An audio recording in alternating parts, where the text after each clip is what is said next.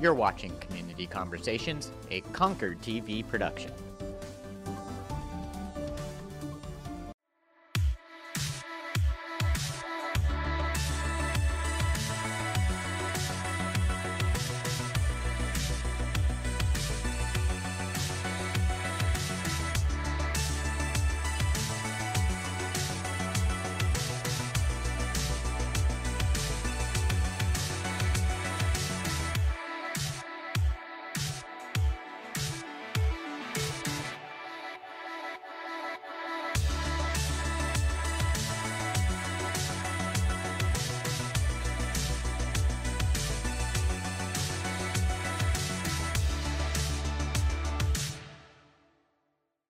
Hi there, I'm Jim Weber from Concord TV, and I want to welcome you to this episode of Community Conversations. Um, we have a very unusual episode today. Um, oftentimes we're talking to one nonprofit or one person about, you know, a special event they have coming up or a fundraiser. But today it's, it's, we're actually talking about a building and the subject becomes a little bit more complex because there are a number of people involved, a number of stakeholders, um, and there's also been a lot of interest in the community recently. Uh, you may, if you read letters to the editor or letters in the monitor, you may have seen this. Uh, there's some activity going on surrounding this building. So today we're going to be talking about the Concord Gas Holder. Uh, its formal name is actually the Concord Gas Light Company Gas Holder House, but you don't have to remember all that at this point in the show. Um, it's actually becoming, it's kind of an architectural landmark. It's, it's a historic structure. Uh, we're gonna look at the background of this building, why it was built, what its purpose was, and how it fits into Concord's history. Um, we'll also talk about why there's community interest in it today. Uh, is it going to stay around? Will it be preserved? Um, who has interest in this and what, what would they like to see happen? Uh, is there future future potential for the building and what would the possible uses be. So, and then after that, we'd kind of like to look at what is happening now. Where is this project, if indeed it is a project, progressing? And um, how can we help it get there? And maybe there's some action that community members can uh, get involved in too. And we'll probably wrap up with that at the end. But first, I'd like to introduce our guests. We have some wonderful guests that give us very brilliant perspectives uh, uh, on this subject uh, right at the outset. Uh, we have uh, Liz Durfee Hengen with us. Liz Durfee Hengen is an independent historic preservation consultant based in Concord who for the past 40 years has worked on projects throughout New England. We also have Althea Barton with us. Althea advocates for historic preservation citywide with her work from the Kimball Jenkins uh, Estate and School. And she's a volunteer with the Penacook Historical Society, with Abbott Downing Historical Society, and with the Concord Preservation Alliance. And not finally, but we have Tim Sink, who is the president of the Greater Concord Chamber of Commerce with us, who will be able to give us uh, a terrific perspective on uh, potential future options for the gas holder building. Now, throughout the show, you're going to be seeing pictures of the gas holder on the screen, and we'll change them from time to time, hopefully not too distracting, but to give you different uh, looks at it in the present and also in the past as well. Um, I grew up in the south end of Concord, and this was before the days of, you know, mom's shuttle service with the SUV. So I remember riding my bike around the area, you know, far and wide during uh, the late 60s, early 70s. And I remember passing this building many, many times. Uh, for a while, it was actually kind of, uh, I'll say that the, the spotlight was taken by a metal gas holder, which was behind it, and that has been taken down. Um, probably with good reason, the, the gas holder that, that is there, at least from my point of view, is, is much more attractive. Um, so I'm not going to say too much more about that, but I want to start with Althea. If you could give us some idea of, you know, what the gas holder is, where it is, and how we look at it today. What is, what is the public, what do they think when they look at this building? If you could help us out with that. Sure. Well, thanks so much, Jim, and thank you for to Concord TV for having us on and for all the great work you do for our city. It's really wonderful how you capture uh, so much of what's going on. Um, so uh, the Concord gas holder, you know, the first time I ever saw it was the first day I drove into Concord in 2020. um, because you can see it from the highway. You can see it from 93 as you're driving up from the south. Um, it's really visible um, on the skyline. Um, it's a big round brick building with a kind of conical roof and a, uh, a cupola that's tilted. Uh, legend has it that it, it, got tilted in the 1938 hurricane, I think. Um, um, and when you see it, you wonder what is going on with that place. Is that some kind of carousel? What could we do in there? What's happening in there? Um, but it has not been used for a long time. Um, um, it's uh, it's been um, closed up and um, uh, it's unique. I'm sure Liz will talk to speak to the um, the history of it and what makes it um, the only one of its kind in the country and possibly in the world. Um, but from a sort of uh, um, uh, person on the street point of view, um, it's just a really cool structure. I, have talked with many, many people who grew up in the south end of Concord who, as you said, rode their bikes there just to catch a look at it. Um, um, people who've, whose parents worked there when it was a functioning um, gas holder building. Um, there is a lot of collective memory around the place, um, and that makes it a really, really special place for, for Concord. It's also was built in 1888. Um, it has some beautiful brickwork. Uh, it has a, uh, a very, very um, special roof made of slate from Maine. Um, all of the elements of the building were built by our people. Um, um it has a lot of heart and soul in it, and I, I think that makes it special. That's amazing, um, especially how the connections to the community still exist through families and people who remember and, and have stories um, that's something that, you know, I don't know, I really think of. It seems as though to me someone comes in and plunks it there. Um, Liz, could you tell us what, how, when the building was built, how it actually worked, and, and, and what did it do? What was its purpose? I'd be delighted to talk about that. it was built in 1888. And in fact, when you walk by it, just take a look above the doorway and you will see the date inscribed in a granite date plate but it was built to hold manufactured gas that was made by, from coal. And by 1888, most larger towns and cities were served by gas plants because gas was a key fuel to provide lighting for city and for industrial and residential buildings. It was also used for heating and cooking. The gas holder builders were always round and that made them instantly recognizable and symbols of progressive communities. And Concord's was, and as Althea said, it still is a landmark on the skyline. Now, interestingly, you wouldn't know it today, but Concord's gas holder was part of a long industrial corridor that stretched a good mile and was the city's economic backbone for more than a century. From Page Belting up in the North End where leather belting was made produced, and this belting was used in factories all across the country, to the Abbott Downing Company in the South End, and not very far from the gas holder building. At Abbott Downing, world renowned stagecoaches were made. All of these buildings relied on gas that was held in the gas holder. And there were multiple industries all along this corridor, as I said, dependent on gas to light and to heat their factory buildings. Concord Gas Light Company purposely put its gas holder close by the railroad tracks as the needed coal arrived via rail.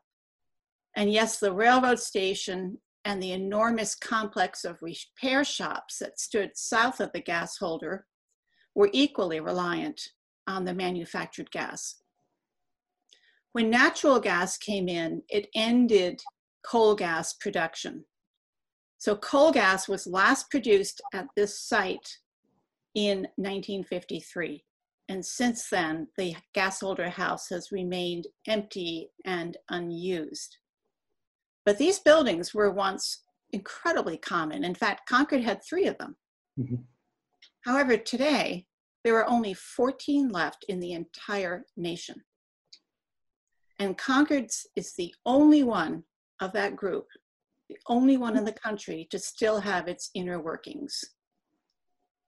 And I'll just add by saying, because of its extreme importance, it is listed on the National Register of Historic Places. And while that's a huge honor, it does not protect it from demolition. It's amazing to me that these buildings that were uh, seemingly created for utilitarian purpose, as time goes by, uh, you know, maybe it's just because they become somewhat special or unique and Concord has the only one that has its inner workings intact. Um, but they have a beauty to us that may have not have registered on people at the time, you know, in the sense it was a style of the architecture that they used. But looking back at it, uh, it uh, and I think the word has already been mentioned, cool. And I've seen this come up in print a few times in relation to how we're looking at the building now. Um, Tim, in addition to the cool factor, what uh, future possibilities, potentialities are people looking at for this building since we don't need the coal gas anymore? Uh, what could it be used for, or could it be used, or you know, does it have does it have any purpose or a number of purposes that might be useful to the community and as a center of attraction for you know commerce? Yeah, sure. So before I get into that, I just um, I'll mention that having been in Concord for about 35 years now, I cannot tell you the number of lamentations I've heard over the years about the loss of the railroad station Mm-hmm. and what that meant to to Concord. That that loss that we, we can never get back. So I think a lot of people are putting this in that kind of a perspective that this is an opportunity and that we may be a little bit more awake right now in terms of what's happening and the importance of preserving this. So it's not as though we haven't been looking at options, and actually, there have been a number of options that have been looked at over the years.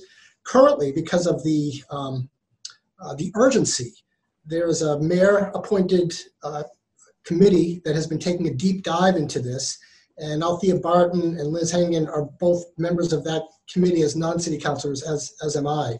So we've um, been working with uh, consultants and taking a look at, at what could happen on that site. There are a number of different opportunities. This is a challenging project. There are environmental issues, um, and those environmental issues are going to be there no matter what. So, um, so this committee is kind of looking at what those potentials might be beyond just uh, taking the easy way out and demolishing the building and putting a cap on the site and, and wiping our hands and moving away. That may be the cheapest approach, or it may not be. But we're taking a long-term look at this. This is a southern gateway to downtown. It has the potential for a monument. It has been looked at in, by, by very uh, viable developers, people like Alex Ray from the Common Man Restaurants, um, Rusty McLear, uh, former owner of Mills Falls. They looked at it as a possible site for a restaurant, commercial site, a distillery.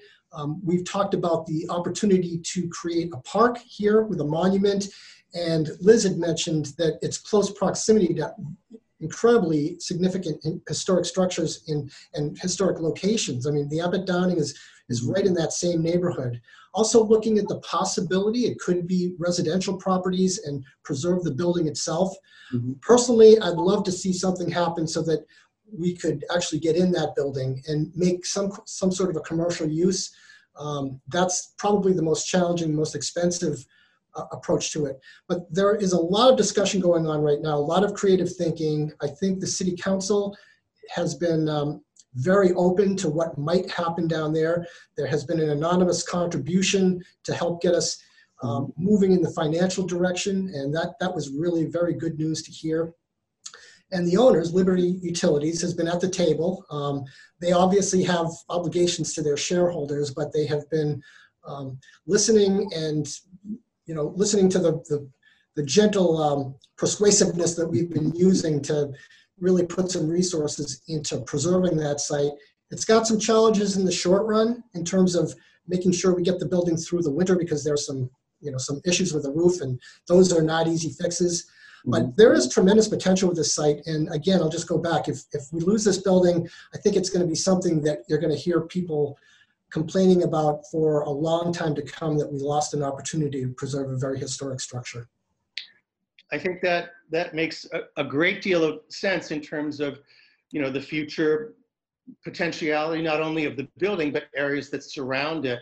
Um, and I, I think the one reason perhaps that this is getting a lot of maybe you can speak to this tim as well um, you know community interest and activity is uh, it seems to me of late there's been more appreciation of the historic elements the victorian style um, the railroad era background of concord than ever uh, I'm sure that could be argued by other people who did preservation work in the 20s and 30s and 40s.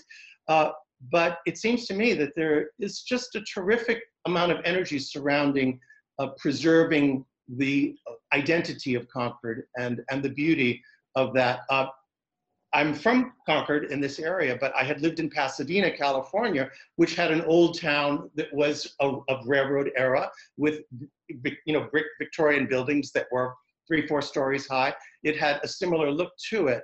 And they identified their old town in the same way and made sure that they would preserve as much as possible and make it work for you know the commerce as well as the identity of the community. So you think there's, do you think there's renewed interest in um, preserving things in the community of that era? I think there's a, a, a much heightened sensitivity to losing historic structures. Mm-hmm. seen it over the past 10 or 15 years. Um, there are many other examples beside, besides the train station. But um, from a Chamber of Commerce perspective, um, Concord is rich in history. It has uh, wonderful stories to tell, and it can be a cultural center for the state. So New Hampshire's second largest industry is tourism. We have the opportunity to really um, promote this community as a historic and cultural center. So maintaining that particular structure, I think is really important to Concord's story. And we can add so much more to that, but losing, losing that would be, um, it, it would be a real loss for the community. And it would, it would take away an opportunity to bring people off the highway and tell Concord's story.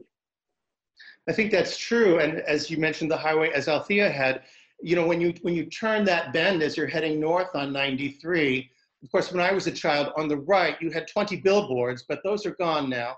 Uh, but on the left, you look up and it's almost as though there's a castle on the hill. You know what I mean?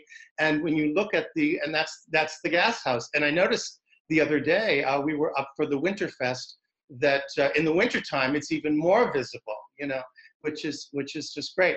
But it draws you into uh, the community in a way that you know other towns don't have something like that uh, that is very identifiable. So it does it does have that kind of gateway sense about it.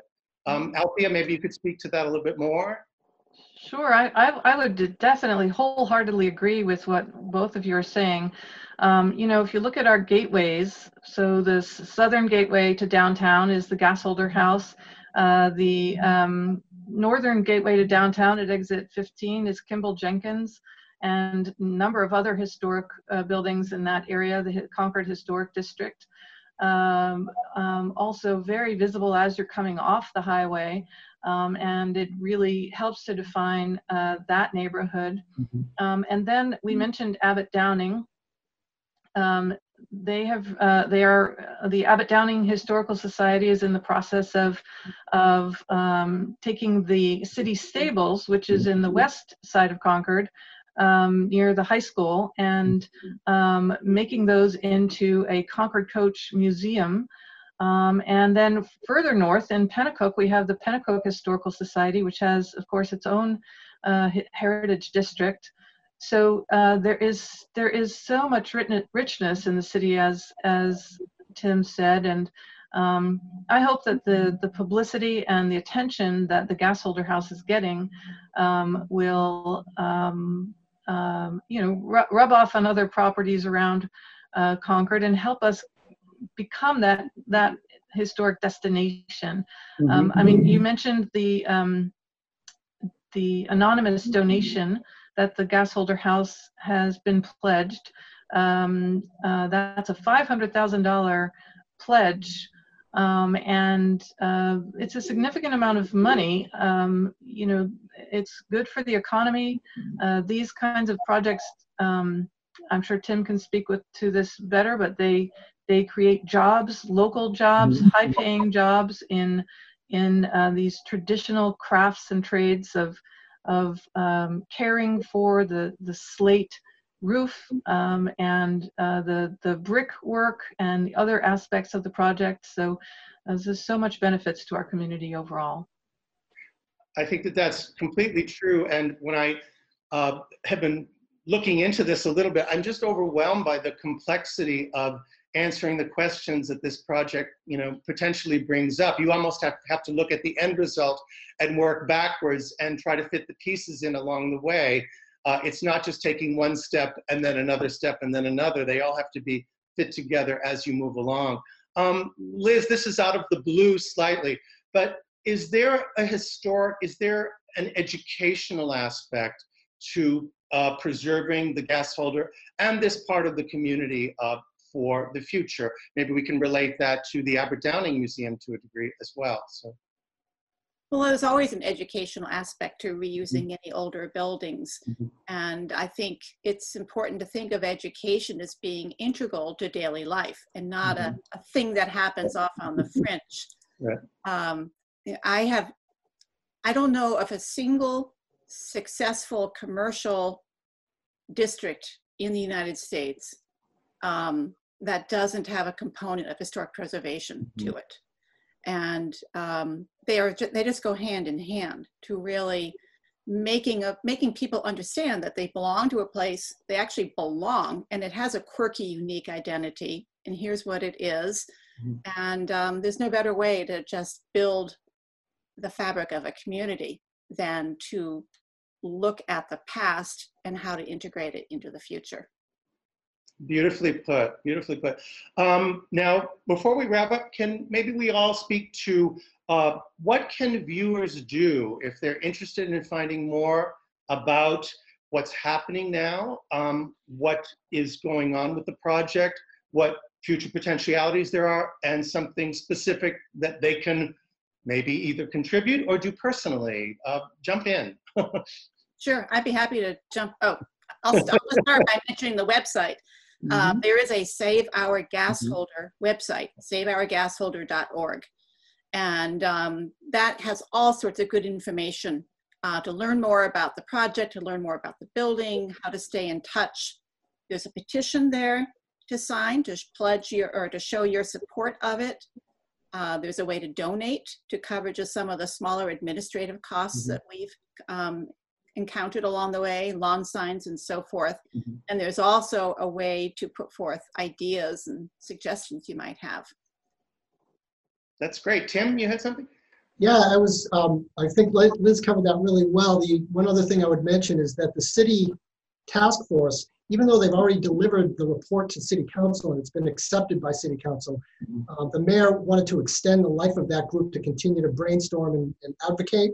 Mhm. And that, when that committee meets, it's open to uh, non-members to participate. And Mhm, mhm. the chair, uh, City Councilor Byron Champlin, is very good about allowing public input uh, once the business of the meeting is, has been wrapped up. So I would encourage people to keep an eye open for those meetings and feel free to jump in and participate.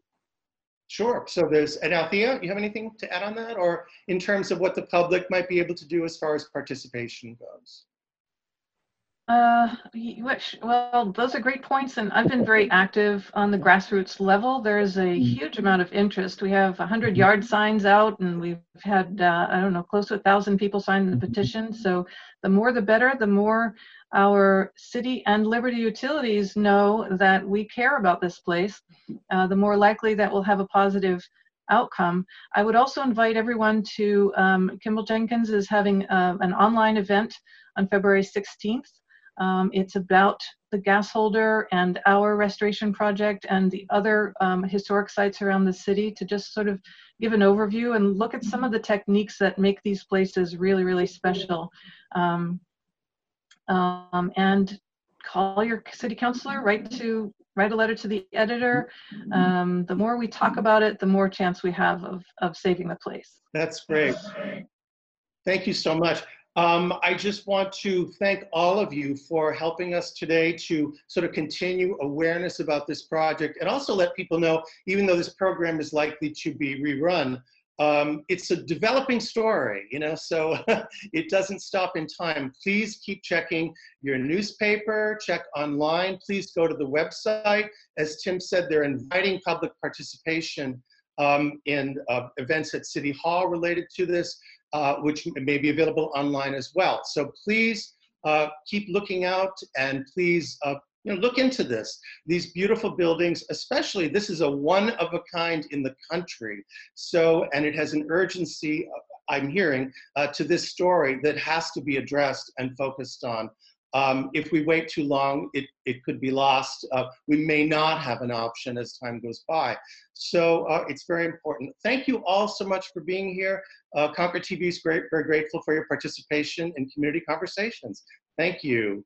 Thank could I say one, one other Yeah, thing? I'm sorry, and I know we're running out of time. But, Yeah. but you, you mentioned, um, you know, the threat. There is a threat that, that Liberty will demolish it. They've, they've talked about, many times, talked Mm-hmm. about pulling a demolition permit.